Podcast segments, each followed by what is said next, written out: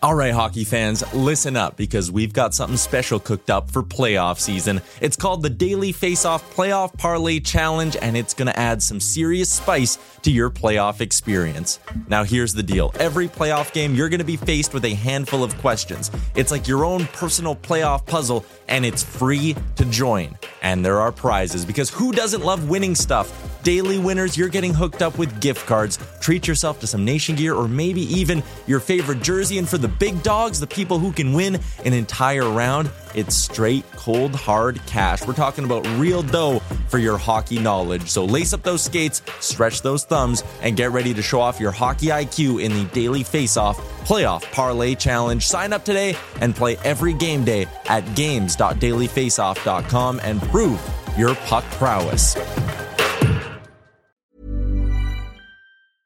I'm Sandra, and I'm just the professional your small business was looking for. But you didn't hire me because you didn't use LinkedIn jobs. LinkedIn has professionals you can't find anywhere else, including those who aren't actively looking for a new job but might be open to the perfect role, like me. In a given month, over 70% of LinkedIn users don't visit other leading job sites. So if you're not looking on LinkedIn, you'll miss out on great candidates like Sandra. Start hiring professionals like a professional. Post your free job on linkedin.com/people today. Everyone knows therapy is great for solving problems, but getting therapy has its own problems too, like finding the right therapist, fitting into their schedule, and of course, the cost. Well, BetterHelp can solve those problems. It's totally online and built around your schedule. It's surprisingly affordable too. Connect with a credentialed therapist by phone, video, or online chat, all from the comfort of your home. Visit betterhelp.com to learn more and save 10% on your first month. That's BetterHelp H E L P. Connecting to the Methernet.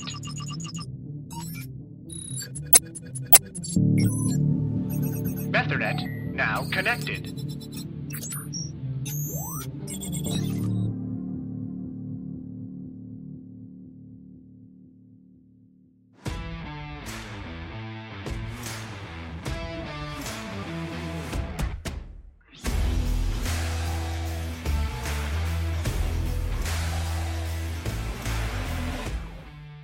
This is the Wally and Methot Show live. Now, here are your hosts, Brent Wallace and Mark Methot. Hello, everybody. Welcome to the Wally Methot Show Live. I'm Brent Wallace. He's Mark Methot. It is brought to you by sportsinteraction.com. Meth, um, I used the wife's snowblower today and I dug us out of the snowbanks. So uh, I am ready to go. Did you did you actually plow the driveway? Yeah, I did the neighbors too. Oh wow! I just assumed that you would have told Yeah. Lisa to head out there, plow it for you, and then come back inside and make you something to eat. Well, it's her. own- I mean, it's her snowblower. The least you could do is get it gassed up for me. But I, uh, I went out. Luckily, the best thing, best thing about having teenagers, they came out to help shovel, so it's good to go. That's good. Right on. Right on. No, it's a, there's a Are lot of snow out out? there. Kids are home. Sorry, go ahead. Is there? Are you dug out yet? No, no, we have a contractor that comes by that does our neighborhood, and uh, they haven't showed up yet. So I, we don't have any plans to leave the house or anything like that. And and the kids are about to go down for a nap right now, I believe. So it's all good. At some point, we need to run out and grab dinner, though. We have no food in our house. Skip the dishes. It's this new thing. You can just Mm. get it delivered. Oh, so let's make let, let, Oh, let's just make a poor 17 year old. Anyway, go ahead. Sorry. was it by chance? Was it your relative that drove through the ice today in Manotick and then took the picture while she's standing on the car of selfie? Can we comment on Did you see this? can, can we comment on that? Like, listen, I understand it was, a- you know, the, I don't want to say it was an accident because did you see the video of her pre, like prior to that, ripping up and down? on- yeah, yeah, yeah, like a So it's racetrack. you know, I, it's hard to find a lot of sympathy there, and then of course I'm happy everyone's safe. None. But then to then to, to stand on the car as it as it's in the water and take a selfie, like like read the room, you know? Mind-boggling. Yeah, Yeah, that's the world we live in now, man. to me. But I know. the speed at which she was traveling down the Manotick, the Rideau River, is that what they? Is that what she was on? Rideau River. Um, yeah. is is amazing to me. That But was she on? She was on the Rideau River, correct? Yeah. Yeah. Yeah, like okay, so I'm trying to understand this. Why, why was she driving on the Rideau River? Well, so I'm going to answer that really quick. She got out and took a selfie of herself with her car sinking. We're we don't have any explanation as to what's going on. Okay. All right. Right. All right. We'll move on. Uh, today's show is always brought to you by sportsinteraction.com. Go to sportsinteraction.com slash Wally and Methot. They are Canada's online casino and sportsbook. For the most competitive odds and live daily betting, sportsinteraction.com is Canada's leading online sportsbook and a place where we make some bad choices every once in a while, Meth, because we, you and I both picked Edmonton to win the other night. Uh, yeah, it didn't go well uh, for us. Uh, so yeah, maybe I'm happy. Bet anymore. I'm happy for the Sens. You know, I, I am. Uh, I just who who had them. I know I know we're going to talk about it, but who had them beating both yeah. Alberta teams on the same trip? Like, come on, good for them. No, yeah, yeah, great. So we'll we'll bring that up with our guest who's coming up uh, momentarily. I'm shocked that he agreed to do this still. Thank God we booked him before the Dallas Cowboy game last night. Uh, Ian Mendes is our guest in today's show. Of course, the writer for The Athletic also does his own podcast with The Athletic. Uh, brought to you by the cool, refreshing taste of whitewater beer, pour a Legion Lager, Farmer's Daughter, all those great flavors. Enjoy the show today. Ian Mendes, welcome to the show, our good friend. You know, I put in when I signed in, you have the option to put your name I don't know if it came up, but I put not Dak Prescott as my my name here. I don't know if that that's how it appears for the viewers, but uh, yeah, I did agree, and so I'm I'm a man of my word, and so when I said I'd come on, I would come on. How did you feel, Ian, about but, the uh, the comments after the game, like Dak's kind of deflection towards the the officiating? Uh, you know what? I thought it Tony Romo Unless you, uh, or did either of you watch the Nickelodeon feed of that game? I did. Well, no, I didn't. Like I saw clips on Bleacher Report. yeah, yeah. Uh, okay, but I, I, I, didn't. But because I wasn't going to watch the Cowboys lose and then watch a bunch of slime, but I did watch. I, I thought Tony Romo did an excellent job of explaining to the even avid NFL fans, casual viewers, the kind of protocol there that Dak had to hand the ball not to his yeah. center but to the official. And I thought mm. that was great because it, at, at, the at the right away I thought, oh my gosh, like the, the officials bungled this and they they got in the way. But when you hear him explain it, it makes sense. And by the way, that was the best work Tony Romo has ever done in the dying seconds of a Dallas Cowboys playoff game. Oh, boo. boo. It's never too All right, early. Listen, it's um, gallows um, humor. Gallows humor. Yeah. yeah. it hey, when you watch this play out, Mendes, uh, one, I didn't think they were going to get that close to begin with when they were down, uh, whatever it was, 17 7 or 23 7. I, I, was like, no chance they're coming back. So then they get it down, and now they've got a play. Either they can go to the sideline or run it up the field. Did they not understand clock management whatsoever? I don't know. Even before that, right? They had the delay of gameplay that didn't make any sense to me. They could have got a free play at the end of the was it not at the end of the third quarter or something? Do you remember this? And let yeah. the clock run down. Oh, it was that fourth? Yeah. It was the fourth down play. Yeah, no, absolutely. It was. It was. But this is an Ottawa Senators podcast, though, right? I just want to make sure. Like, we're, we're going yes. pretty deep on the Dallas Cowboys uh, playoff flaws here. But yeah, it was. It was because this is important management. to you. It is. It is important to me, and I love Meth's uh, Twitter poll yesterday because I've said this for years. The Dallas Cowboys are the Toronto Maple Leafs. I, like I, I don't know who's who. Like, are the Cowboys the NFL's version of the Leafs? Are the Leafs the NHL's version of the Cowboys? I don't know. All I know is I feel this weird connection to Toronto Maple Leafs fans because I understand what it's like when the rest of the world just grabs a big bag of popcorn and they love to see you lose in spectacular fashion. That's the Cowboys. Yeah. Like you love it. And only they lose. Like certain teams will lose. If Buffalo had lost on the weekend, I think you'd feel so, like the Bills, I mean, you'd feel sorry for them. You'd be like, ah, oh, you know, but Dallas, Dallas losing, people love that. And I I understand it, what it must be like for a Toronto fan in hockey, because I feel that same way when I watch the Leafs uh, implode and lose uh, lose an important game too. We all do. We all do. Yeah, exactly. uh, okay, here's yeah, my last question on the Cowboys. Yes. Is uh can Dak Prescott get it done with the Cowboys? Yeah, I think so. And I think you got to remember like, you know, everybody piled on him and not knowing the situation. You got to remember like this is a guy who in the last you know 12 15 months uh, you know watched his brother take his own life came back from a debilitating ankle injury came back and threw third. Like he he's gone through a lot of stuff. So mm-hmm. to even get to this point where he won 12 games, set a franchise record for for touchdowns this season, I think it's amazing. It's an amazing story of resiliency and leadership and all those things that that I think are important to be a quarterback. So I think he possesses those things. I think, unfortunately for him, uh, kind of undone by some some poor decisions. I think you t- when you take 14 penalties in a game and six or seven of them were pre-snap ones. I don't know how much you can oh put on the God. quarterback. Let, let me put it this way: if he was inserted in that situation, I don't know if can Tom Brady win a playoff game with 50, his team taking 14 or 15 penalties. I don't know, but we would probably never know mm-hmm. because Tom Brady has never been a part of a team like that. Good point. Yeah, the penalties blew my. They're amazing to me. I couldn't understand. Yeah. I couldn't figure it out. But it's been that way all year. So why is it going to change? Like, is that not a coaching issue? Yeah, hundred percent. It's a coaching issue, and I think that's what. If you talk to any Green Bay fan, if there's any Green Bay fans watching us, they're all like, "Yeah, we told you this would happen with Mike McCarthy." This is and McCarthy kind of yeah. lucked his way into a Super Bowl with uh, with Green Bay back in 2011 when they uh, when they won that first Super Bowl with or their only Super Bowl with Aaron Rodgers. But outside of that, McCarthy probably should have won another Super Bowl with Green Bay, and a lot of people will point yeah. the finger at him for for why they didn't get the job done. All right, let's go from Canada's team, or sorry, America's team to Canada's team. And time now to announce the uh, Olympic men's hockey roster. Uh, Meth, I guess congratulations are in order. You've been named to Team Canada. I woke up one day, you, you didn't even give me a heads up. And there you are playing alongside Owen Power, the first overall pick. This is a great. I, when do you leave for Beijing? This is. I, I why haven't you told me about this?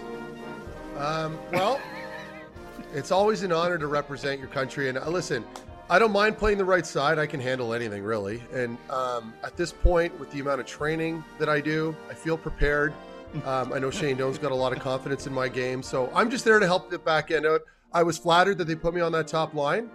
Um, you know, I, I, think between myself, uh, Dany Heatley, uh, Daniel Winnik, Nigel Dawes, and of course Freddie Brathwaite. I think just having that leadership yeah. is huge. So I'm looking forward to it. I really, I, I'm going. I've been getting a lot of media requests. That is not a joke, by the way. I've been getting legitimate media requests in my email for TV to it's, talk about my um, my Olympic experience that's about to happen. So I wish I was joking, but I'm not. I don't know if we should stand on. right now for Who? the you hold on. He meth. You need to at least if you don't want to identify the reporter. I, Listen, I will. I can't. Okay, the outlet. What about the outlet that they work for? Does that how, like? Um, come on. Yeah, I well, can give you one. I'm going to try and pick it up. CBC um, was one of them. Sportsnet Radio was holder. one. Yeah, and the other alternate rights holder. Okay, this is good to know. Yeah. So good to know. So one of the stations across the country was hey, I would like to get uh, Meth on to talk about his announcement. And it was not anywhere that it was a joke. Like there was nothing in there that said this is going to be funny stuff. They're like, this is obviously a, where he said it's a huge honor. Meth goes, it's a huge honor, and people are texting me going, is this for real? Yeah, but they failed. They failed to catch the last part of my tweet. Apparently, that said, "You're all very blessed to get the opportunity to watch me play again. I, I, I didn't think that that would come across as a real comment, but apparently it did. So I'm just going to keep running with it. See what happens. I'm going to be you might you guys no. might see me on TV this week doing a live hit in the morning about my experience in Beijing. I hope you're wearing a jersey. But Ian can't believe this, but Ian, I'm not joking. This is this is real. I've got a couple emails right now in front of me. I just don't want to throw them under the bus. no, but I, I think it was fascinating. I texted Wally uh, a couple days ago. I'm like, even the mayor of Ottawa got duped. Like Jim Watson tweeted, "Congratulations to you," and I'm like, this is unbelievable. The mayor fell for this. And you know what, Ian? I, I just liked it. I liked his tweet. I liked his tweet, but I didn't respond. um, so I'm just I'm just stringing everybody along. I don't care what your title is or where you work or who you are. You're you know you're fair game. Uh, another one was a podcast. I was wondering, uh, would you be interested in coming on our talk show to talk about what it means to represent your country? I mean, yeah. I, uh, I don't know where to go with that. Like, so anyway, I don't know. Um, I, I guess you and Dion are going to be reunited once again. So that must be pretty exciting. I love, well, look at that right side. Like, how tough you know, you don't want to dump the puck in that corner. I mean, you got me, Willie Mitchell. Well, I don't know how much of how many of these guys we can that can actually pivot well anymore. I know I can. I was eh, skating the other day, despite my knee. But um, it might be slow. But if we catch you, you're pretty well dead. So the right side is dangerous. Um, I'm looking at the forward group. I mean, whatever. Doesn't matter. I don't know why we're still talking about this. I feel bad now. well, but the fact that so many people got duped over this blows like it's it blows my well, mind. Yeah, they were smart, that, so they put on yeah. So they got guys like they, Mason they McTavish in there, yeah, and Owen Power. Yeah, they got Ken some Johnson. young players, so it yeah. it legitimizes the list, right? yeah, like Bedard, anyway. Eric Staal's trying this comeback. Uh, yeah. It would be a great interview team because when you think of Colaiacovo and Bieksa and you all on TV, like this would be a interviewer's dream. Yeah, for sure, for sure. Anyway, well, so if you guys want to join the flight over, we'll all head over and you guys can join the media and we'll get some good coverage out of Beijing. But otherwise, I don't know how else to comment on this. So we can we can move on.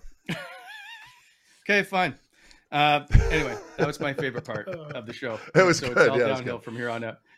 Uh, now we go to the guys on the ice actually playing, and it's a lot more entertaining. Hmm. Brought to you by BEI Bonnechere Excavating Inc. BEI specializes in excavation, grading, drainage projects, all the equipment rentals. Uh, visit BonnechereExcavating.com. BEI helping to shape the Ottawa Valley. Ian Mendes, what is your takeaway of the last couple of games of seeing the Ottawa Senators who hadn't played uh, one game since December the 18th when they got pumped by the Leafs 6 0 on New Year's? Now they've suddenly wrapped up two big wins on the road. Um, is, are you are you surprised that they were able to come out with two victories on the road? Yeah, I, was, and and by the way, I I might be having some what is it Methernet uh, uh, problems here. So if I seem a little bit glitchy, it's uh, all this. It's because I, it's everyone's at home today and all yes. using the internet. So anyway, yeah, you're uh, good right now. Yeah, I was.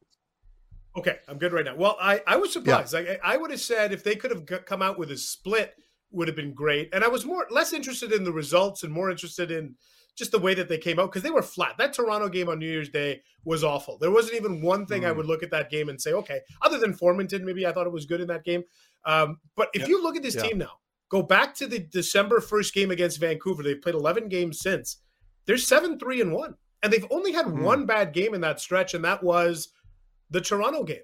And so after 40 minutes, though, on Saturday in Edmonton, did any of you watching this now, or the two of you, did anybody think they were coming back to win that game? I didn't. I thought they were done. They were flat. They was it was three one, and to show the resiliency, I like that DJ Smith uh, shifted up the lines a little bit and uh, and altered his look on his forward lines. They got something going, and the way I think, and and Meth would be able to talk about this probably more so than than Wally uh, and I. But when you see the guys celebrating the way that Norris scored that game, eventual game winning goal, and the way that they were kind of on the bench and all, like that's the sign of a team that loves playing for each other that loves they, yeah. they love each other they and you didn't see that in november right like you think of the vancouver game they look like a fractured group and they look like a despondent group and that's all gone and and, and that to me is really important they genuinely seemed that's my biggest takeaway was watch the way in those videos that the team released after the games in calgary and edmonton and some of the footage that we saw they're having fun and they love playing with each other mm. and i think that's that's huge for this group yeah, I love that you mentioned that because that was, I mean, you we can break down all the X and X's and O's, but when you see the enthusiasm that they're bringing to the game now, you can tell. And, and I know DJ, I think touched on it a little bit today. Uh, I read a couple quotes there online, but um, I love that. I love the enthusiasm. You can see that they're all energetic. They're genuinely happy for each other, right? When one guy's scoring, they're all up on their feet. Everyone's rallying around him, and when you start having fun like that, it kind of reminds me of some of the runs that we went on when I was playing in Ottawa, where everyone just there's there's no really in, there's no individualism anymore, right? Everyone genuinely just wants the other guy to do well for the betterment of the team, and that's what we're seeing now with this group. And you're seeing them celebrating when Norris scores, for example. Like it's that's huge. It's so much fun and um, it's contagious. And does that mean they're going to go on a heater now for ten games? Probably not, but you got to think that at this rate, the way they've been playing, as long as they're playing the right way, I'm content with it and I'm happy. You're seeing some progression now. You're seeing this chemistry start to build with a group, and that's that's how you build a great team, right? Over the couple or over the course of a couple of years, you've got a really good core group. Everyone's playing for each other. They're developing good chemistry on and off the ice, And um, we're seeing sort of the fruits of that now. It's starting to come in. And, and obviously, and I know Ian, I read your little piece in the Athletic. That was really good. That you mentioned Murray. He's been fantastic too. I mean, without without goaltending, we're not even having this conversation. Okay, uh, let me two things then. I'm going to rain on the parade because that's what I like to do. Are they just having fun because there's no more pressure anymore? Right? They don't. Nobody expects them to win a game, so they just get to go play. And if they score, yippee do, great. Mm. Matt Murray, I don't think was very good, or I don't think he was great as you put it against Edmonton. I just think Ottawa was able to score more goals. That's what I hmm. think against Edmonton. I don't think he was great. I think he was average. I don't know that, that McDavid save that he made on the five on three, uh, the desperation yes. save. There were some saves yep. that Matt Murray made in that game. Again, you got to just judge Matt Murray to. against himself. that what, he wasn't making those saves earlier in the year. Like he wasn't winning. They weren't winning Agreed. that game uh, six four. They were losing that game six to four. Right? Yeah. Wally, are you waiting are you for me okay to interject? With- like, yeah, they don't have no, any pressure. I, I, think as as a player, if you're out of it, you don't have any obligate any pressure whatsoever to try and win games. Yeah, but right? you just get have, to go. Play. You know, I'd understand. I'd understand that if there was like you know 20 games left, but it's not like they're clear. I hate saying this, and I'm probably way off, but they're not clear cut out of it yet, right? Like there's still a, there's still a chance. Yes, they are. Uh, yeah, I'm trying to be positive here. Okay. I don't even know where to go they're, with this now. Like, do you do you want me to shit all over them? Points. Like, I don't know what you want me to.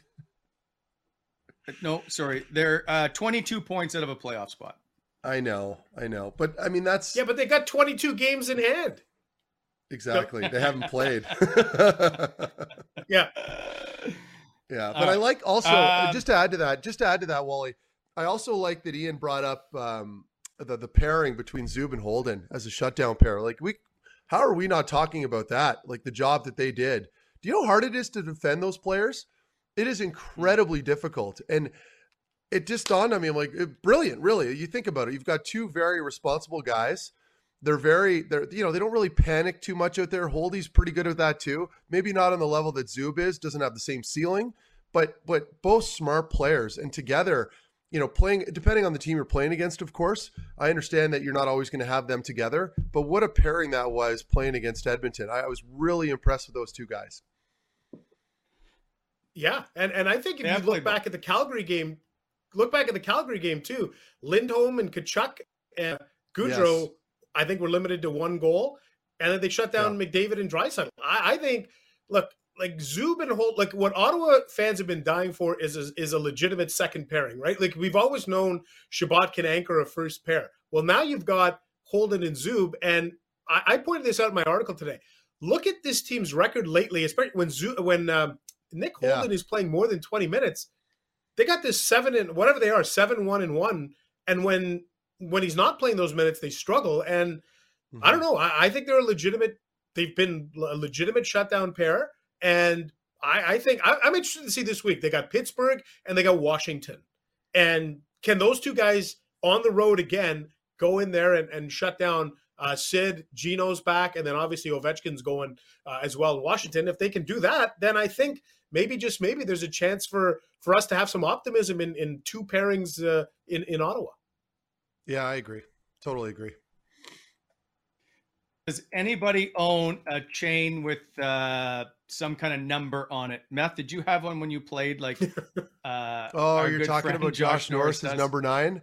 I don't mind yeah. that. I know some guys, some people. I saw some comments. Some people were kind of chirping him, but like, you got to remember, you're you're you're a pro pro athlete playing at an elite level. You're going to have a little bit of an ego. You just will. Uh, you need to to be a good player. And he's. I'm not saying that he's an arrogant guy or anything like that, but he's proud no. of his number. He he carries it with some pride yeah. and he wears it around his neck. I mean, a lot of athletes do that. This is not uncommon. It's not necessarily super common in hockey, but it's it's very common in pro sports. I just think he pulled it out though for the interview. I, oh, I just think he oh, took well, it out and made sure it was. That. I don't either. I I didn't see it leading up, but it just seems like it was too easily placed there. Yeah, I don't know. Anyway, I'm not going to judge him for that it's I I love him though. I think Here's, he's you know entertaining. What? You I was gonna say before are we are we sticking to Sens after the Josh Norris chain thing? Yeah, I got lots of okay. Stuff. Okay, well, I, I, wanted to ask you in one question about the Brannstrom pairing. What what what's going on there? I want to know. So I'm like so undecided here, Ian. Like, and you have a different set of eyes. Obviously, you're watching lots, and you probably pay attention more to the analytics than I do, because uh, I don't pay any attention to the analytics. Um, what are you seeing there with him? I know he's been playing pretty well with an anchor like Josh Brown, for example, or another guy that can kind of have that reach and defend properly. What like I, I, I don't know what to think anymore. I'm like I, I always sway back and forth. I know, and and you know what though, uh, I thought what the most impressive thing to me was that Brannstrom played. I think it was eight minutes in the third period on yeah. Saturday night. Uh, we have never. Yeah. There were games last season and in the past where he didn't even play eight minutes in a game. He just played eight mm. minutes in the third period of a game, like in a tight game yeah. too, like not a blowout, not a garbage time game, a game that was up into the air in until the final three minutes of or two minutes of regulation time. So I think this is huge, and I thought DJ Smith's interview with Steve Lloyd and Chris Stevenson on whatever day that I think it was Friday was the Prior. most yeah, eye-opening yeah, uh, clip I've ever heard DJ Smith when it comes to Eric Brannstrom. And he sounded like he's bullish on the kid. He sounded like, you know, he just needed some time uh, in the minors. I think we're going to see this guy play his 18 to 20 minutes a night now for the next six weeks. But I'm with you. Like, I don't know. Like, I guess my question is when Nikita Zaitsev comes back into the fold at some point here in the next couple weeks, who's the odd man out? Like, I'm, I'm, I'm inclined to think it's Josh Brown, but I don't know. Like, I don't think you can sit Brannstrom anymore. I guess is is my point. But like, so so is is Zaitsev is Zaitsev more effective? Uh, this is going to be a hot take. Is Zaitsev more effective as a partner than Josh Brown with a player like Brannstrom? Because whenever I think of Zaitsev, I think of chaos and I think of not a ton of composure with the puck. I'm not saying that Josh Brown's toe dragging guys out there. I'm not saying that. I know that. But I like sometimes pairings just work, right? You get the right chemistry, you, they start to feed off each other a little bit. So to your question, it's like, do you just put in Zaitsev right in that two slot because it's Zaitsev and we're paying him X amount, or like, you know what I mean? Like I, I, I don't know. I, I I'm so torn on this, and I know a lot of people. There's a lot of Brannstrom fans online. A lot of people are pulling for him. I'm pulling for him too. I just wonder how an Eric Brannstrom looks against a team like Washington or a team like Pittsburgh. I know he played well against Edmonton, but they don't have a lot of depth after that top line. What's he going to look like against some bigger, stronger, faster teams? That that's that's going to be my question. That's why I'm still reluctant to go there and you know fawn all over him.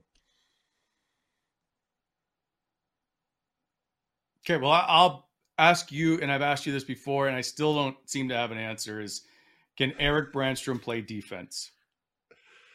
Ask Ian that. I'm not. We know. we right know now. he can move the puck. There is no question he's an offensively yeah. gifted player. I just don't yeah. know if he can play well enough in his own end, especially when it comes to trying to move people away from the front of the net. Ian, you know what? I, we have okay. We have seen some guys, Torey Krug, uh, Brian Rafalski, like we've seen smaller guys be able to play defense, right? Like it's not like we've never seen it before. It's not a so you can you it's can, strength. So you don't think he has the strength to to play to, to, defend, I guess, and like below the face-off dots? Yeah, I. I'm liking this. Okay, I want to hear. Know, Let's I'm, open I'm, up the floodgates. Come on. uh, I don't I, like. I, have watched. Look, I'm torn look, too. Take Torey Krug the other night. Torey Krug, who just levels. He's chippy. Torey uh, Krug is very the Toronto Maple Leaf guy. Yeah, I can't remember who. Like, right? He's he's strong. He's stocky. He can move guys around. I've watched, and Wade Redden wasn't overly strong either, but he was really good at being able to push guys off the puck and angle them out of the way. I I don't see Erik Brannstrom play a hard enough game to move guys defensively, and if he doesn't get him with a stick check, they beat him. Hmm. Yeah, yeah. Like again, I I don't know. I'd like to see we're at whatever game thirty. I'd like to see thirty to forty games in a row of Eric Brannstrom. I agree. Play him. I eight, agree. Eighteen minutes a night. Put him in all sorts yeah. of spots, and then we could make a, a, a firm proclamation on what he is. I feel like we get eight games of Brannstrom, then he's gone, he's hurt, he's yeah. back, he's demoted. He's give me 50 games of Eric, whatever, 40 games of Eric Brannstrom, and then let's make a definitive assessment Even, on what this young man is. Yeah, like I'm agree. Ian, you nailed it. For me, it's that's exactly how I feel. Like, and Wally, I'm also kind of agreeing with you. Give him like 10 to even 10 to 15 games, averaging more than 17 minutes a night. Like, like throw him in the fire. Let's see what he can do.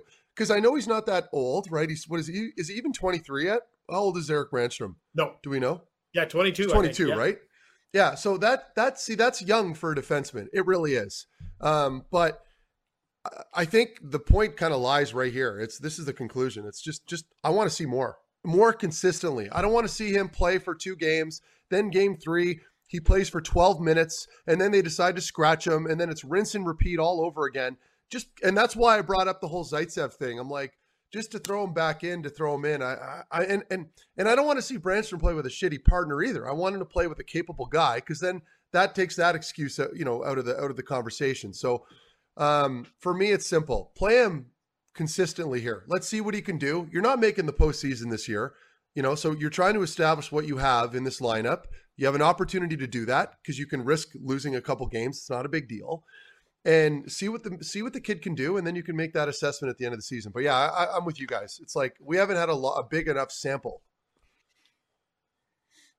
all right, let me take this. One, you just said uh, two minutes ago that you weren't counting them out, and now you just told them they're not making the playoffs. So um, you're no, going to be running for office. I'm trying to be optimistic in that they're not okay. clear cut, mathematically eliminated. That's what I'm trying to say. Now, you know, when you're okay, when you're when you're back... literally mathematically eliminated, that's when it's like, oh shit, it doesn't even matter anymore. We can do whatever we want out here. But they're not technically out of it yet. There's still a lot of pressure on them to win some games, believe it or not.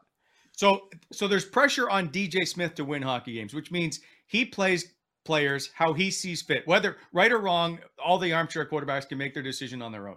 But he's yeah. putting out players he thinks are going to help him win hockey games. So this isn't the National Tryout League, it's the National Hockey League. If you need him to get better, you put him in the minors to let him get better or you cut his ice time. But you can't just put him on the ice and go, well, go make some mistakes and let me know how it's going to finish. Because then it's all of a sudden it's 3 1 and you're trailing once again. Well, okay. If he's if he's out there and he's dash five and he's the like he is the sole reason the team is losing games, then I understand. Then you can take him out. Obviously, if, even if it, that happens one game, whatever, you don't. You have to earn your spot. But if he keeps playing similar to the way he has been playing, you know, at least consistent. You're not a total liability out there in your own zone then I, I see no reason to take him out. And it and it puts this whole conversation to bed. I'm sick of having these debates, you know, about Erik Brannstrom. It's like he's either a player or he's I not. I just I want to know. I. But go ahead. Okay. In DJ Smith's uh, defense here, a little bit, and I, I like the fact that he used Batherson as an example uh, mm. that we should we should lean on. Drake, ba- like I think part of the problem for Brannstrom is he's the victim of I was the main return for Stone. Like if Batherson mm-hmm. was the main a first round pick, or if Batherson was uh, uh, uh, you know a piece that came back for for Karlsson or Pageau, we'd have a lot more pressure on him. But because he was like a later round pick, we were super patient with Drake Batherson. Oh, it takes him two and a half years to get to the NHL. It takes him two and a half years to get the NHL maybe that's the path for Erik Brannstrom. Like I, I think sometimes guys that are taken in the first round or the big and look at Nick Paul, it's another example of a guy that came was a piece that came back for Jason Spezza, and it takes guys some time. Maybe mm-hmm. it's going to take Erik Brannstrom some time to get to the NHL. And and the one thing I'll say about DJ Smith, and I know that there's a lot of critics about the way he deploys players, and I get it. I hear it, I understand it. But I'll say this at some point, DJ Smith's going to have to prove that he can win in the NHL. I'm not debating that. But he's at least proven he can develop young players because I think under his watch, Norris has gone up, Batherson has gone up. I think Stützle is coming around nicely. I, I yep. think you can make an argument that Alex Formenton is is starting to come in. Like, I guess my point is in the DJ Smith era, all of the guys that you thought should be taking steps forward are taking steps forward. The one exception is Brannstrom. So yeah. I again I I'm hesitant to make it a, a, a, bold proclamation on him when I haven't seen enough. But I will say that they've done a pretty good job developing some guys by taking the patient approach, and I'd be willing to give it another two months and then and then make an assessment on Brannstrom. Agreed. Uh, why is he choosing to use Batherson? I think it doesn't make like if you're using anybody, it should be Josh Norris, who is another piece who came back basically in a trade, right? Like I never thought of giving Drake Batherson time to get into the NHL. Plus, it was two. He's done it already in two and a half years. He hasn't like been struggling to get into the NHL. I just don't like his analogy on using uh, Drake Batherson as his decision or his choice on Erik Brannstrom. It was the general manager that said it was his best day as a GM to acquire him. No fault to Erik Brannstrom, but that's the pressure that now comes with Erik Brannstrom, right? And so then he got labeled that he's the next Erik Karlsson. Well, now you're a two-time Norris Trophy winning comparison. Like I, I will say, of all the play, like I wouldn't take him out of the lineup right now for anybody to put in there. So I think he deserves to be in that spot. I just don't know if mm-hmm. he's the right fit for that back end. And and now you're obviously adding Sanderson to the mix uh, in about yep. six weeks, eight weeks, whatever, right? And then that's another spot that's gone. And then if you're if you're bullish on Zub and you're bullish on Chabot and uh, Sanderson and Bernard Docker, well, there's your top four is set in some way, yeah. shape, or form next season, right? And then is there room yeah. for Brannstrom to come along enough minutes for him to play as a, as a third pairing guy? But but but maybe that's a good thing. If Erik Brannstrom is your third pairing guy, maybe that's not the worst thing in the world because maybe you for once you you you have some depth on defense. Like maybe maybe yeah. we need to look at it from the alternate perspective of now for a change. Maybe they're so deep that anyway. Well, again, they're all young they need some on the back end. I'm, I'm, yeah, yeah, they probably need a little bit of size there. I, I wouldn't dis, I wouldn't necessarily dispute yeah. that. The problem is you can't rush it, right? Like I, I think I, I know where Ian's coming from, like because you have, and I know Wally, you're just playing devil's advocate, of course, but but the uh, with Brannstrom on your third pairing, you know, assuming he keeps progressing, you have a puck mover all of a sudden, right? You have a guy that's capable of, you know, getting the puck out of the zone on some clean exits, which is his job. If he's not able to deliver that and he's not good on transition, he has no business being in this lineup. But because he's obviously not back there to punish guys, people don't expect him to be a stalwart defenseman as far as you know defending in his own zone all the time. He's going to make mistakes, but if the positives outweigh the negatives, and he's clean on exits, he's got some good breakouts, he's quarterbacking maybe the second unit on the power play. I don't know. That'll that'll work to his advantage. But okay. I had a question for Ian here. Do you do you see this? And I'm clueless when it comes to trade deadline. I've always been bad at this. I can never predict anything. um, you'd think that I would know more than I do, being a former player. Do you suspect perhaps because you mentioned Sanderson coming in, and I don't know what that's going to look like projecting out next year or the following season. But do you think maybe there's a chance they move a guy here just to clear some room?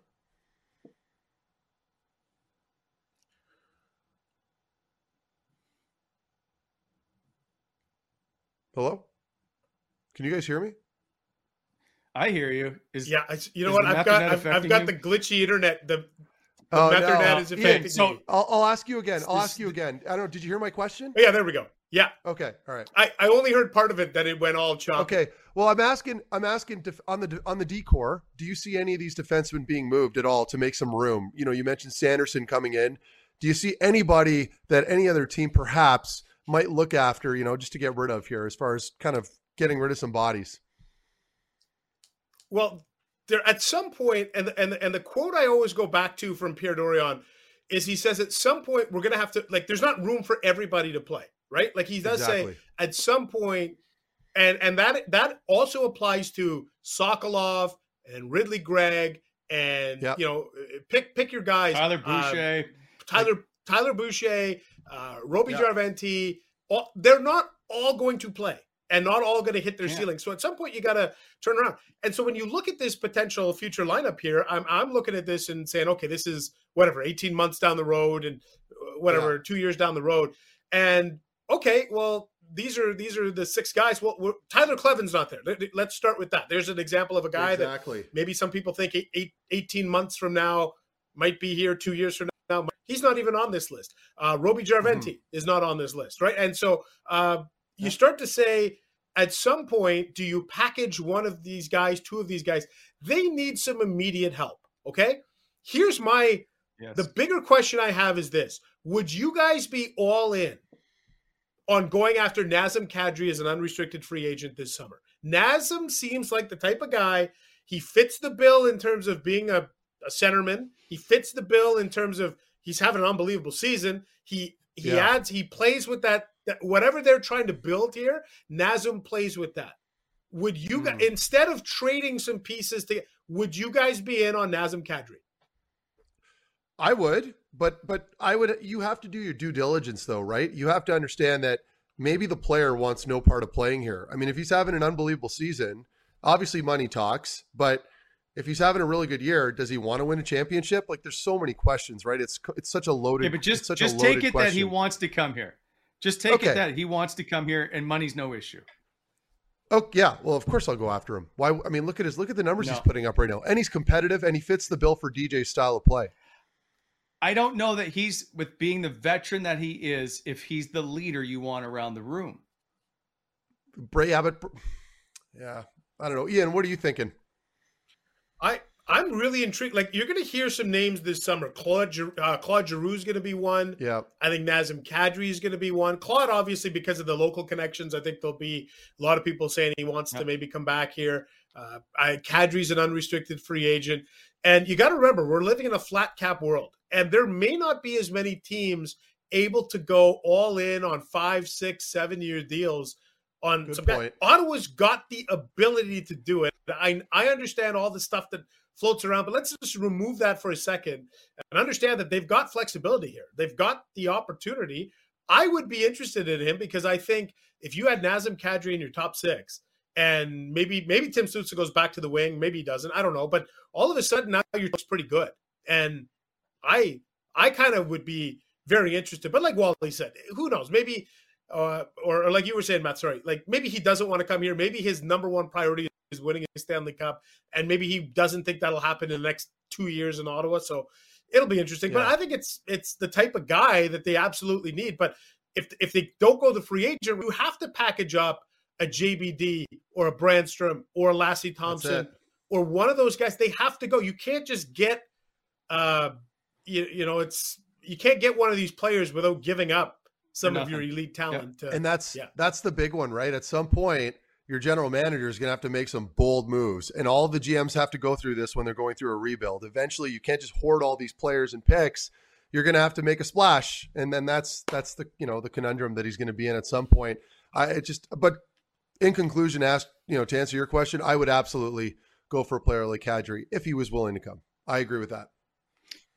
But do you worry about bringing in a guy with a I'll, I'll say a big ego or big.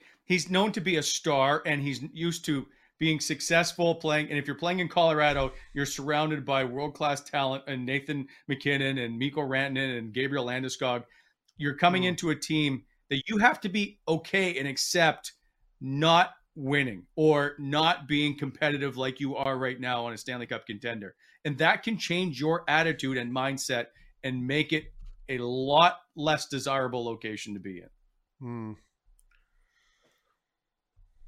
Yeah, it's a listen. It's a legitimate point, but at some point, I think we can agree that this group is going to be a playoff caliber team, right? Like I feel that yeah. I do, and, and whether it's next year or beyond, sure. So there is an element that two years ago it didn't exist here. I don't think that players would have thought that this was maybe something you could, but I think uh, that was trending in the right direction. I do think you can see it now. I do think if you were a, a forward in the NHL, you would look at Ottawa and say, yeah, I would I would think about coming there and and Brady Tkachuk and Josh Norris and Batherson and Chabot and Sanderson. Like maybe I'd like to be the piece that puts them over the top. But but free agents very the the, the marquee free agents very rarely come here, right? For a myriad of reasons.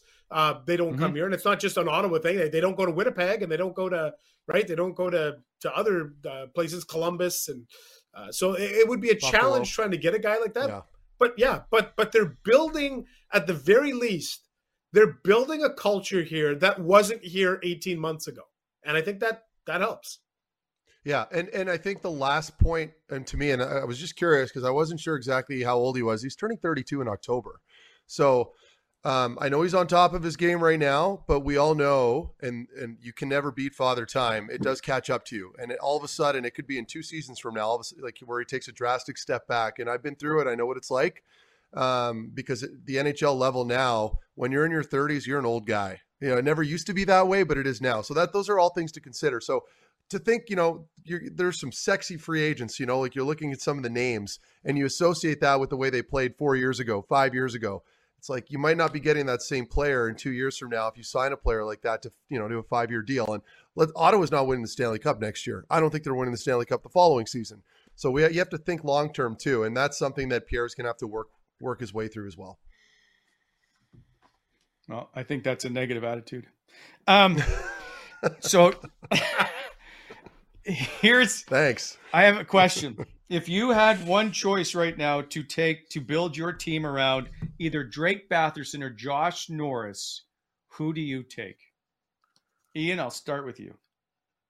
You know, I I'll say Batherson for now because I know his what his contract is too, and I think that's part of it. It's one of the best contracts in the league. It's a it's a six year deal and it's under a five million dollar cap hit. I think that's part of it. But if we were if you're asking me to strip aside uh that aspect of it, Money. I still might lean Bath. Yeah. I still might lean Batherson because of his playmaking ability. I, I think Norris is unbelievable. Like Norris is scoring at about a half a goal a game clip, meaning he's on pace for about 40 goals this year.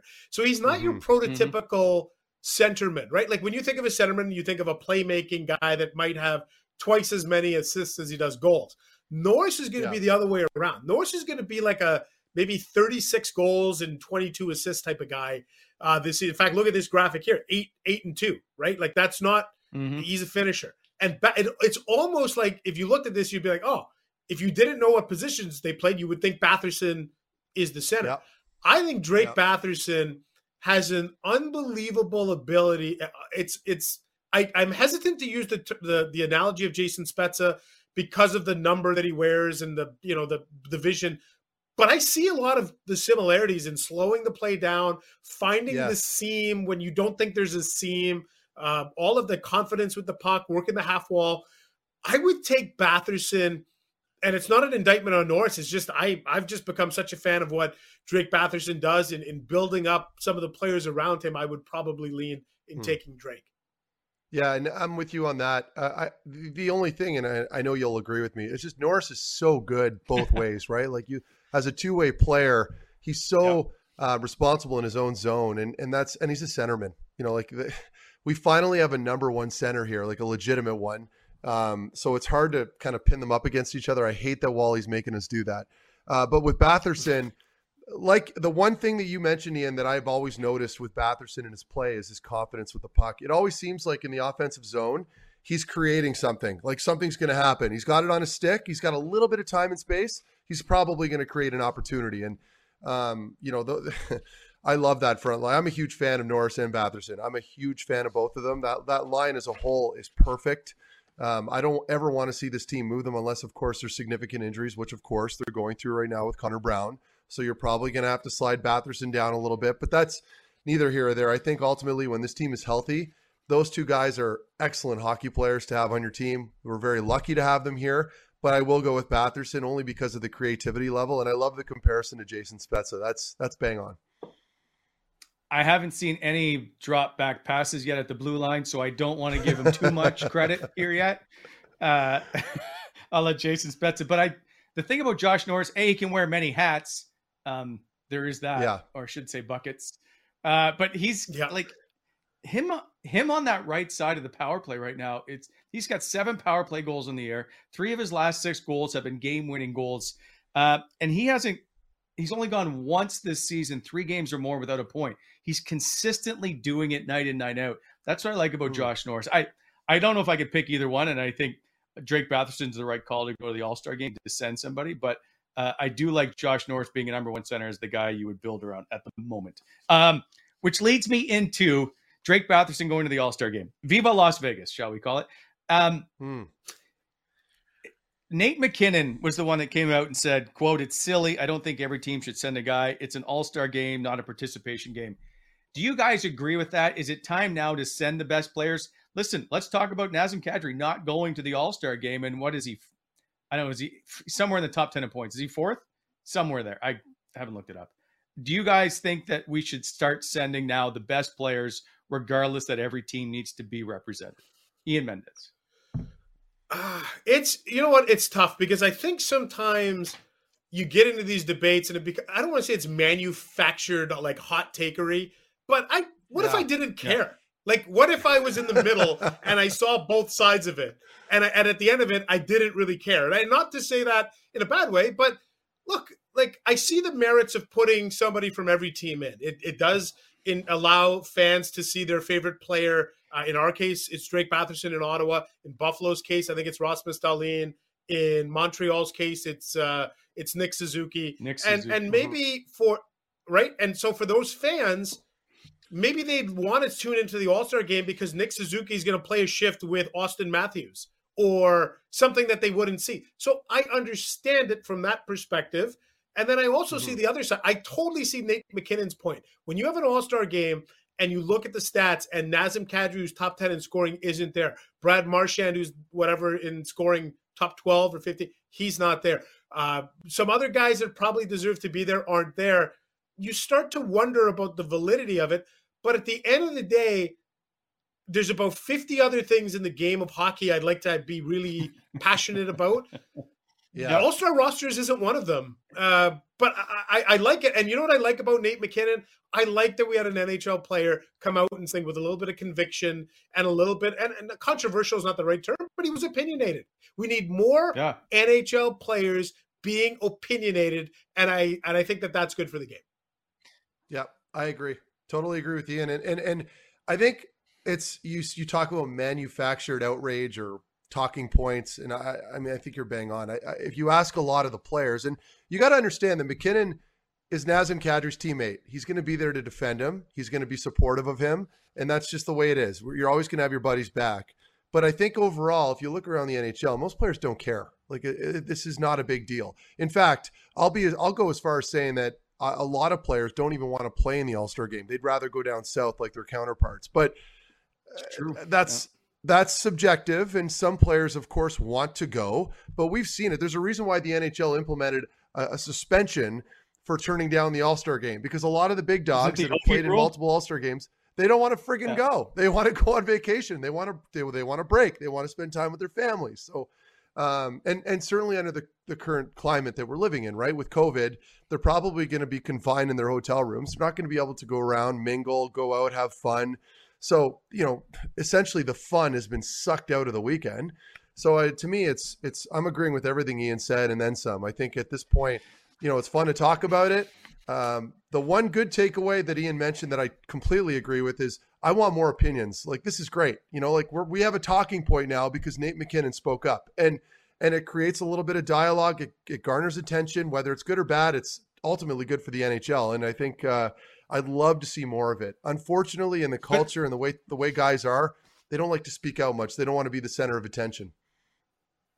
Because we then we come back and hammer them. We're like, did you hear what he said? Like, I can't believe it. But like, he but didn't say anything. Nate but we're going to make a big right deal now, about right? it. I that's no, no. I'm not him. saying Nate MacKinnon, but in yeah, the yeah. past we have done that where we just hammered on guys for I can't believe like, and then all of a sudden. Uh, Connor McDavid says something in Edmonton, and we and I used to have to go into the Ottawa room, and Ian the same way would have to ask Mark Borowiecki and Brady Tkachuk and all well, these guys, what did you think of the comment he said? And no one wants to be that guy. No one wants to lead and, Sports Center with some comment. And a good point to that is like Brady Tkachuk a couple weeks ago. I'm sure you guys saw it. Brady made a comment about how he just he wishes there were fans in the building, right? Whether you agree with that or not, and to forget about Ontario Health and all that stuff. I'm not getting into that. I'm just saying he made a comment that he was excited or wanted to have fans in the building and some of the comments man like they were all over him like right. like accusing him of whatever and it's just like and that's a good example of a player yeah. that you might see that and be like oh you know screw this i'm not going to say anything next time and all of a sudden you're not getting good quotes uh, you get sidney crosby who says nothing every time and every time i am around him i had to go talk to sidney crosby and we're like He's not going to say anything because he's very good at saying nothing because he doesn't want to tarnish his brand, which I completely yeah. understand. But you get nothing, so you ex- you wait for those guys like Jaromir Jagr and Alex Ovechkin. Those guys used to say stuff. The Drake Batherson mic'd up stuff is fantastic, right? Like, yeah. we want to see more personality in the game. That's what we're dying to have. And we continue to hammer it out of people all the time. There needs to be a way for us to understand to let these people talk and express their opinion without us coming over the top and just hammering them on it. Ian Mendes. Yeah, you got to uh, you got to give Sid some credit though. He's got to secure that Tim Hortons and Gatorade stuff, right? He's got to secure the bag. He can't be hey. he can't be risking that uh, that money coming in from Tim Hortons. Yeah, good. Point. Yeah, I, you know? listen, I get it, right? Same with Connor McDavid in his Rogers commercial. Now, like, how many workouts does that guy do? Yeah, and in fairness, and and I agree. Like like Sid, Sid's such a good ambassador for the game, right? Like, can you say one negative thing about yeah. Sidney Crosby other than the people that hate no hate you know playing against him? Obviously, from a from a player standpoint, and they'll call him a whiner. Maybe that's the worst thing you hear. So this is yeah. unbelievable. The guy who had his fingertips slashed by Sid is like, can you think of one bad thing yeah. to say about Sidney Crosby? well, I mean, he didn't do it on purpose. That speaks volumes. He didn't do it on purpose. I know. I know, I know. I gotta, I got, you gotta get over these things, right? So I'm over it now. It took me about a year, but I got over it. Yeah. I don't think you have. Um. Okay. Finally, last question I wanted before we move on to the. Oh, by the way, uh, would you guys bring the draft back in the All Star game that they had in Ottawa in 09 where Phil Kessel just sat there until the oh. end? As a player, Meth, are you okay? Would you bring it back? No, it's humiliating. You don't want to be like, listen, it's like and for for people to get a good grasp on this, just remember elementary mm. school, and you know you had the two yep. studs picking teams at recess for soccer or whatever you were playing, and you it was always the same few people that were picked last, right? Like, and that that doesn't feel good. Now, that's reality. That's life. I, I feel you're looking that, right at me, by the way. Yeah. yeah. no, I'm just saying that it puts the players. It, it was fun to watch and fun to see them razz each other, but I I I guess you'd have to ask them. I, I for me, yeah. I, I, it puts them in a really uncomfortable spot, and then it's obviously televised. It's awkward. Um, I don't know. I don't really know how else to chime in on this other than I, I think you'd have to ask the players and see how they felt about it. Have a vote or something. No, but you know what, Meth? I think in a way you you did experience something like that in the expansion draft when you were yeah. uh, essentially claimed by Vegas and the entire world tuned in to see it like how were you feeling? Did you feel weird embarrassed? Like because you kind of walked a little bit in those shoes. Yeah it was good question. Um I, wouldn't i wouldn't go as far as saying i was humiliated obviously because that's a stretch and i'd come off a good playoff round or playoff uh, experience there with the sens in 2017 played good hockey but uh, but to be on display like that and and you know you're basically a piece of meat. I mean, we already are all pieces of meat, as we already know. That's I know that's obvious, but but to have it sort of made a show out of it was all with all the theatrics involved, and you're essentially uprooting people and their lives and and their families, and all for the sake of entertainment on TV. That was hard for sure, and knowing that I was leaving, but I didn't view it as a humiliating experience. You know, being chosen last. I think I was expendable. I came to terms with that, but otherwise it it didn't it didn't hit my ego that hard. I think what they should do for the All Star game is the old school throw everyone's sticks in the middle of the ice. Yes, and I'm with that. Sort them out and play whatever right? position. That, that, would be hilarious. Yeah, whatever it is. Yep. Yeah, that's yep. one way to do it. Yeah, I agree. But why Good is call. the All Star game so rigid? Like, why is it got to be? They won't try to figure out a way to make this enjoyable to watch. Is it? Do you guys watch the All Star game right now? Do you enjoy no. watching the All Star game? It's boring no. and dull. I've covered like six of them, and I'm was bored the entire time. It's the stuff well, leading up no to it. It's no different though. Uh, it's no different from the Pro Bowl, Wally. Eh, like you, like who here watches the Pro right. Bowl, for example, right? Like it's like no one. These guys aren't trying; they're just screwing around out there. They don't want to get hurt.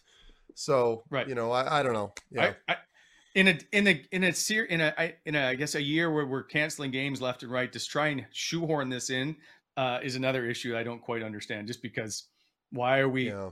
try? I understand the it's all about money. Don't get me wrong. I just we've got all this stuff going on with COVID and games canceled. Could we not perhaps move it to next year? Anyway, yeah. uh, Mendes, do you have time for one more question, or do you have to go? Uh no, I got time. We, uh, we didn't spend as much time on the Dallas Cowboys as I thought, so yeah, I got well, you wouldn't let us. By the way, uh, it is Neville Gallimore's birthday today, so happy birthday to him. I know he took some flack on Twitter, and that yeah. all that stuff is nonsense to me, right? But uh, I know it's tough for him, obviously today, but he's. Uh, I, I, thought he had a great year, and uh, we're huge fans of here in Ottawa. Um, mm-hmm. Final question: There's lots of discussion about the seating in the Eastern Conference. That it is now set that the eight teams that are in are going to be the top eight when they finish the year. Do you guys see any team that's going to bump any of those out of the top eight? No, it's it's locked in, and uh, wow. it's unfortunate because we we, we kind of joke. Uh, Math was saying, "Well, Ottawa's got a chance." Uh, they, and it's not to say that there's not a reason to tune. There's a lot of reasons to tune into Senators hockey in the last, uh, you know, three months of the season, but a playoff chase isn't isn't one of them. Uh, I I think Detroit is punched above their weight, but I don't yep. think that they're going to chase down Boston. I, I, think those eight teams are set, and I think the only yeah. thing I'm curious about is the matchups, and are we going to get uh, Tampa, Florida in round one again? Or are we going to get Toronto, Boston in round one again? Or are we going to get Pittsburgh, Washington? Like, there's some great matchups. In fact, I think yeah. those those are the eight best teams in the East. Like, there's not one team in there. The Islanders were the one team. If you had to ask me who's the one team that I'm surprised is out of it, and I thought maybe That's could get one. back into it, was the Islanders. I think they got too much room to make up. I don't even think they come back into it. No, there's no chance. There's no chance. And you mentioned uh, uh, Detroit like they've got what Boston's got how many games at hand on Detroit right now? Like four, I think, or yeah, four or four. five, and they're way ahead. Like there's yeah. no way. I, I, agree with Ian. I think I think it's set. There, you're not going to see a whole lot more movement. Uh, and the Islanders for me, I had them forty games. I, yeah, but Wally. Usually the saying goes like by Christmas, you know, you're either in or you're yeah. out of it. Obviously, you're going to have a couple little dog fights, but but for the most part, like I think the biggest surprise was in my case too. In my bracket, I had I had the Islanders way up. So in fact, I yeah, had them potentially contending this season. And so yeah, I, me too. It goes to show you how much I know. But yeah, it's uh, I don't see the East moving too much. Real, I, see, I think the the Islanders have a small chance only only because I how? think that Barry Trotz can somehow get this turned around. I just they're in last place. I don't know. Well, they're not in la- no. I, Montreal's in last well, place. Okay, they're, no, they're, I'm saying they're last. Uh, they're last in the Metro. You know what I mean? Like it's anyway. It doesn't. Right, but yeah, they're like We're 16 no points. They're 18 points out of a playoff spot. I still, I'm still yeah. holding out a small slimmer of hope okay. that someone can just have this incredible, incredible run down the stretch and catch it. Because remember when we covered the Hamburglar run, uh, Meth, and you were in it, or you were not in it, were you? What no. do you think?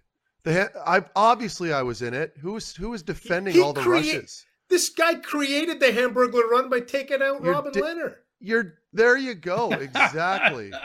we don't have the Hamburglar run if you're not. Weren't you part of that, or what happened with that? You were, weren't you? Or wait, um, no, what's up? Oh no, that was Clark, that's no, that's in happened? Carolina. I didn't Clark hurt. MacArthur. I didn't hurt. Clark I MacArthur was there. slid into left. Yeah, I was gonna say I didn't take a run. Oh, it was Clark. Yeah, that's right. Was, you know what? It was, was Jay Grizz. McClement. Yeah, it was Jay McClement and Clark MacArthur. You know, you, you know. Hold on, I know what it was. I'm pretty sure. I could be wrong. I might be off by a day. It was in the you second period con- at home. You signed your contract extension in and around the same time as the day Robin mm. Lehner got knocked out. I think. Wow. Memories. You remember yeah, you signed that four-year deal? Yeah, I don't remember. It was right. I just remember. I remember going into Brian That's... Murray's office. I remember going to Bryan Murray's office. Like this was during the negotiations, and uh, Beamer looked at me and he goes, "And who is the who is the physical D man in? Um, uh, man, who is the physical D man in Montreal? Can you guys give me uh, Russian kid? Markov? No. Not oh, Markov. Uh, no. No, come on. Some uh, this Alexei Emelin. Hamrlik? Emelin. Emelin. It was Emelin. Emelin. Alexei, oh, Alexei Emelin. Emelin. Yeah. And he looks at me and he looks at me and goes, "You think you're better than Emelin?" And I'm like, "What?" And like we're like I'm still technically negotiating my deal here at this point, right? Like my agents are going back and forth with Pierre. And he goes, "You think you're better than Emelin?" And and and I had nothing but respect for Beamer, right? So I'm like kind of like sitting in my chair going like, "Oh my god, what's he asking me?" And I'm like, "Yeah, I think I'm better than Emelin." I'm like, "Do you think I'm better than Emelin?" He goes, "Well, I don't know." I'm, I just want to know what you think, Mark. And I'm like, well, I think I'm better than him. And we kind of had a bit of a short conversation after that. And I left the office and I'm like, what just happened in there? but, and that was Erik. that was Erik Karlsson who told me to go in. He's like, just go talk to Beamer, like try to sort this out. Cause my agent at the time wasn't really clicking with the, you know, with, with, with Bryan Murray, it, you know, was, was being dragged on a little too long. So Erik told me to go into the office and told me that Beamer wanted to talk to me. So I'm thinking like, you know, okay, fine. So anyway, long story short, I went in there and had that weird conversation with Beamer, and it was, you know, I don't really know what I got from it or what he got from it, but it didn't get it. We didn't get any further in the progression of the of the the contract negotiating. So yeah, that's my Beamer story. So how much go. longer after that story did you sign your deal? After that, I ended up having to switch agents. Like, and Larry Kelly was always my guy. Like, like but but for whatever reason, Larry and Beamer never really saw eye to eye. And and Ottawa, Ottawa negotiated really like hard, right? Like, you know, they always wanted to maximize everything, and they're not gonna, just going to hand out money, obviously. But um, I shortly after that, I ended up going from Larry Kelly to Mike Liut and Mike Liut just kind of calmed the waters a little more because I think he had a he was more of like a neutral guy to talk to, right? Because Larry and Bryan always butt heads over deals, so that was kind of the, how that played. Out. I think it was not long after that though, but I, I kind of forget. It's such a blur. It, you know what? So I just double checked this. You signed that uh, that extension in on February the sixteenth, two thousand fifteen, okay. which was basically yeah, okay. the, the start. Day of the hamburger run, and I think that's the day that that Robin Lehner got knocked out. That's the injury. That's the yeah, injury day. Well, yeah. and I hadn't and I hadn't been playing, so leading up to that, I had this weird back thing going on, and I, it could have been stress induced. I don't even know, but I had the worst sciatic pain, and I lo- I, I wasn't playing, so the the team was losing a lot, but I, I was not playing. So you know, obviously our top pairing was broken up because I was injured, and then obviously signed the deal, and I come back, and I think that kind of helped out a little bit too. But uh, I didn't know that it coincided with the hamburger thing, so that's kind of interesting. I I had no idea. Yeah. Cool. So, uh, it did. I, I'm interested the Brian Murray stuff. So players all the time keep saying, "Our agents just handling it. I don't know what's going on." Did you know yeah. every day what was going on? Um, I had an idea. You know, they, they were they played they played hardball. Like we would have because my so my comparables were all around like five to five and a half million, like like like with whatever term, four to five years, like legitimate comparables, not ones that we just picked out of nowhere. And Ottawa never wanted to budge from like 4.2 or whatever it was. Eh, you know, and I know this is people are watching this and it's hard to sympathize with an athlete when we're talking numbers like this, but it's just the business. And so but that's we, the market. Uh, yeah, exactly. It's the market, and and yeah, so they played so hard, and that that stressed me out to no end because I just wanted to get this deal done so I could go back to focusing on playing, but it was such a huge distraction, and uh, um, you know, eventually I think we got close to five, but then they didn't want to go five years; they wanted to go four, and and my agent like my agents did not want me to sign that deal. They wanted me to go to free agency and likely get moved and sign. I know there were a few teams, I forget exactly which ones, that were willing to throw what, what I initially wanted my way, likely into the summer, right? Or, or rather, when I would when I would land there, I'd probably sign. But in the end, I just I'm like, you know, I wanted to play at home. And when you see that carrot dangling in front of your face, like I'm not a Drake Batherson or Brady Tkachuk. I don't have the the nuts to kind of hang on like that and play. Uh, you know Russian roulette with a contract. You see those numbers when you're stay at home D man, and you just want to sign it. So I signed it against um, my agent's wishes, but then in the end, it worked out well because I, I love my time in Ottawa. You, you know what's interesting How too is I think. Want? What's that, Ian? Oh yes. no, sorry, sorry. Answer answer Wally's question first. Oh, okay. Do I have? How much more did how your agents? More? Yeah. Well, they wanted. How much more did your five. agents ask for? they wanted me at five five, and the Sens I think wanted they were playing hardball around four and a half. Like when we, when we got deep into the, the negotiating, they were at four and a half, and then absolutely no chance to, for whatever reason that Ottawa did not want to go over four nine. Like it, it couldn't be it couldn't be a round number at five. It had to be four nine seven five. I don't know what it was, like the optics of it maybe or what, but um, yeah, anyway, yeah. So yeah, we ended up signing at four nine seven five or whatever it was. And that's yeah. the exact same cap hit for Drake Batherson, by the way, four nine seven five. So oh, it is. Here's my question. Yeah, yeah, it's exactly steal. it. Yeah, and so I got to ask you this because all the time, the last five years, we have heard the Ottawa Senators say we don't negotiate in public. Anytime we ask about a contract talk, whether it was. Brady, uh, whatever, we don't. But you were the reason for that because I think the last time that anybody from Ottawa ever truly spoke out in public about a contract negotiation was Pierre Dorion with Steve Lloyd. It was at the season opening golf tournament. I think it would have been the fall of 2014. Like, do you remember? Oh, yeah. Like, did you ever listen? Did you ever listen to that full interview? Did you drive in your car and listen? Like, I can't believe like it's kind of spilled out publicly, or did you never listen to that that radio segment? I'm just curious. Yeah, I know I didn't listen to it. I I I, I didn't want to listen to it because it made me so uncomfortable. You know, I yeah.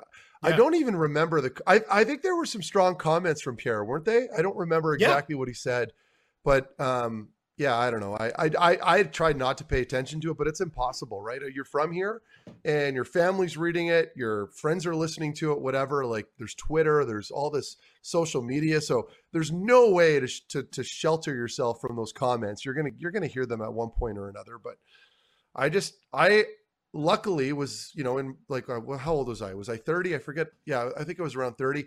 So you know I'd been around the league long enough to not take it to heart stuff like that you got to understand as a business and people are always looking for leverage. It's just the way it was. But um, yeah i mean it can get messy when you go public like that because all of a sudden it turns into a pissing match right?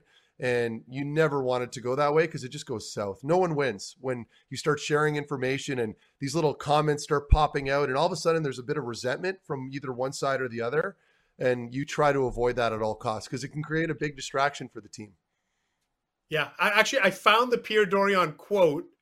Oh, if you God. don't mind me what reading it. it. okay. yeah, okay. Oh, yeah. So, okay, actually, let me just. Okay, it's going to be live story time here. I'm going to read the first six. Eh, they're very short sentences from a Hockey News article from uh, September of 2014. Okay, this will okay. be very quick. It's as follows.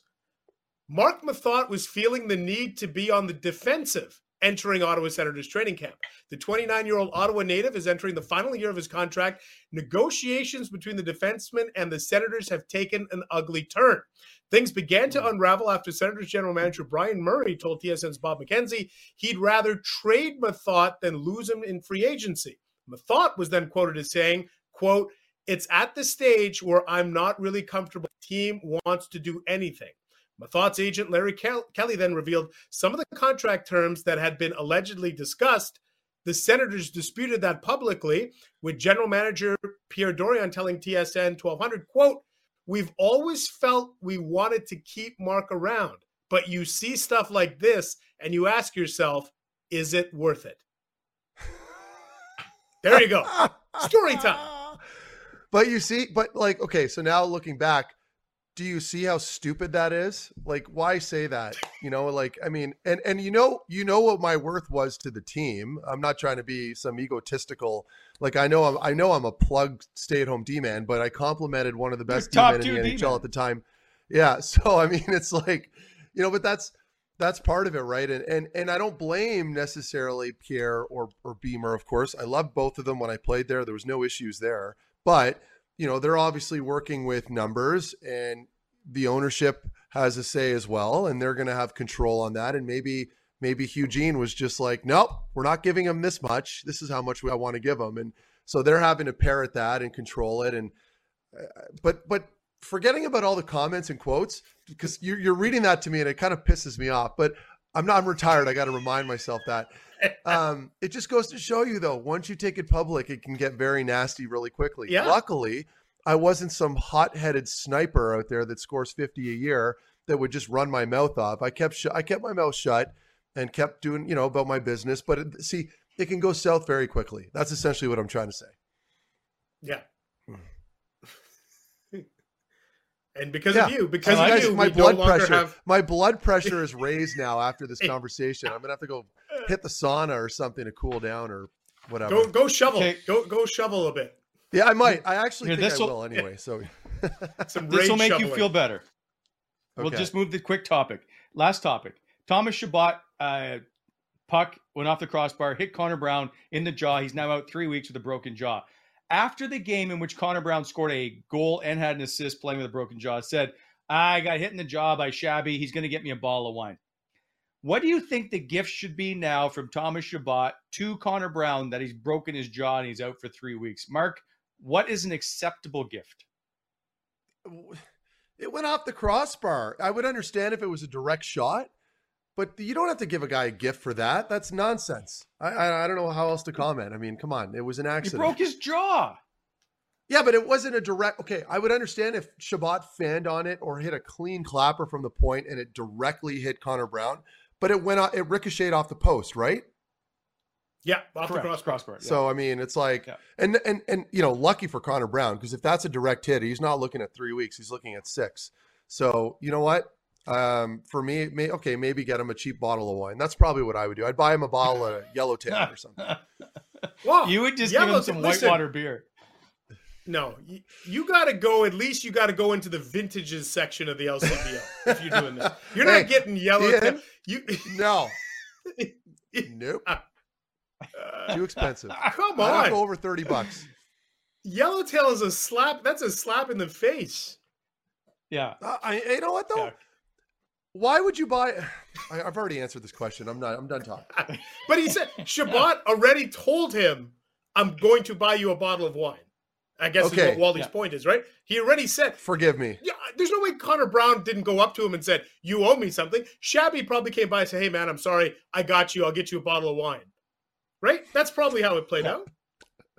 So now it's a box of chocolates, according to Meth, and a bottle of wine. Yeah. Oh, and with whatever. meth, it would be like some turtles or pot of gold or something. Not even like premium chocolates. I yeah, some yeah. random old box of chocolates from Shoppers Drug Mart on the aisle on the way. Yeah, after eight. Yeah, some after eights at the cash. All right, boys. Uh, All last right. bit of, and then we're out of here. And that's uh, there's a okay. we have a gong show contest, and Mendes, you can enter this. Um, yes. Everybody, listen, including like school's been closed and no one's getting out. All the sports are shut down. So Gong Show has teamed up with the Wally Methot Show. We want to see your childhood favorite sports picks. It doesn't have to be hockey; it can be any sport. So send them in. You can look like Mark Methot or Craig or even football playing Wally. Um, just send that in. Tag uh, Gong Show, uh, hashtag Wally Methot, and send them on Twitter. Uh, we're gonna give you a puck luck game next Monday is when we're gonna announce our winner. So uh, send in your picks. You got a week to do it, and then uh, it'll be awesome. So all okay, that thanks on. to our good I, friends I, at gongshowgear.ca. Yeah. Go ahead. Um, I got a quick question. Make sure you leave this these pictures up for like just a split second here. Let's start yep. with the picture okay. of meth. Oh, is God. that the same kid? These look like is this these are these are twins? Is it? That's my brother. brother. Matt. It's my brother, but my younger brother. He is now look exactly the same. Yeah, right. He's, the same uh, haircut. Doesn't look, he doesn't look like he doesn't look like a police officer there, but he is now, and he's a fine one. But yeah, that was us. I was uh, five, and I think he was three and a half there. So, yeah, classy. Okay, because yeah, you got the exact same haircut.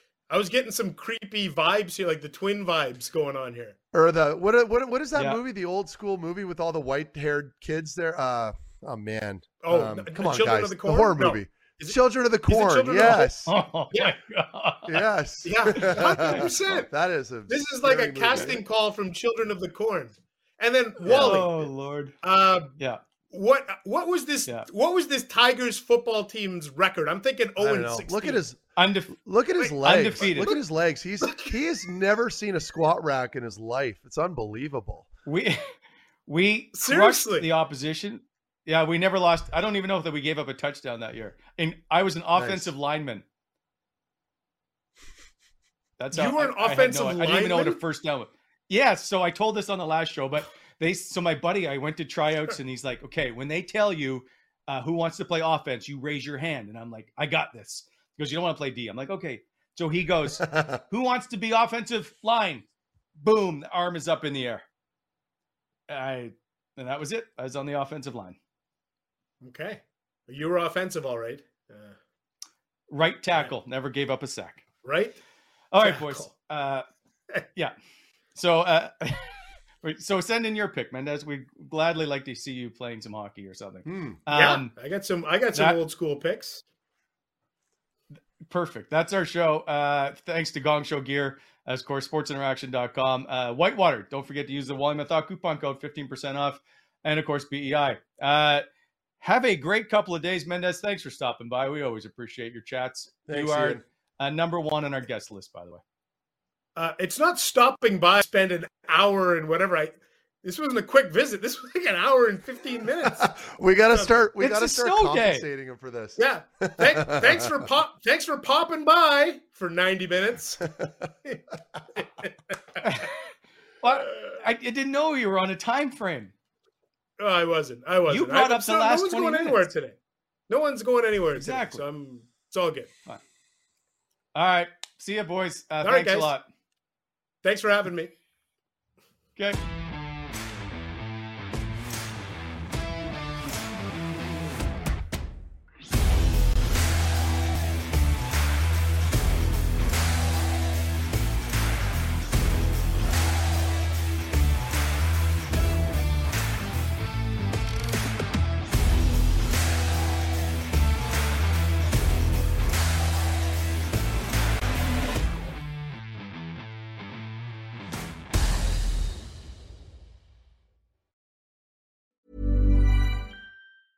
Planning for your next trip? Elevate your travel style with Quince. Quince has all the jet setting essentials you'll want for your next getaway, like European linen, premium luggage options, buttery soft Italian leather bags, and so much more. And is all priced at 50 to 80% less than similar brands. Plus, Quince only works with factories that use safe and ethical manufacturing practices. Pack your bags with high-quality essentials you'll be wearing for vacations to come with Quince. Go to quince.com slash pack for free shipping and 365-day returns. Mom deserves the best, and there's no better place to shop for Mother's Day than Whole Foods Market. They're your destination for unbeatable savings, from premium gifts to show-stopping flowers and irresistible desserts. Start by saving 33% with Prime on all body care and candles. Then get a 15-stem bunch of tulips for just $9.99 each with Prime. Round out Mom's menu with festive rosé, irresistible berry chantilly cake, and more special treats. Come celebrate Mother's Day at Whole Foods Market.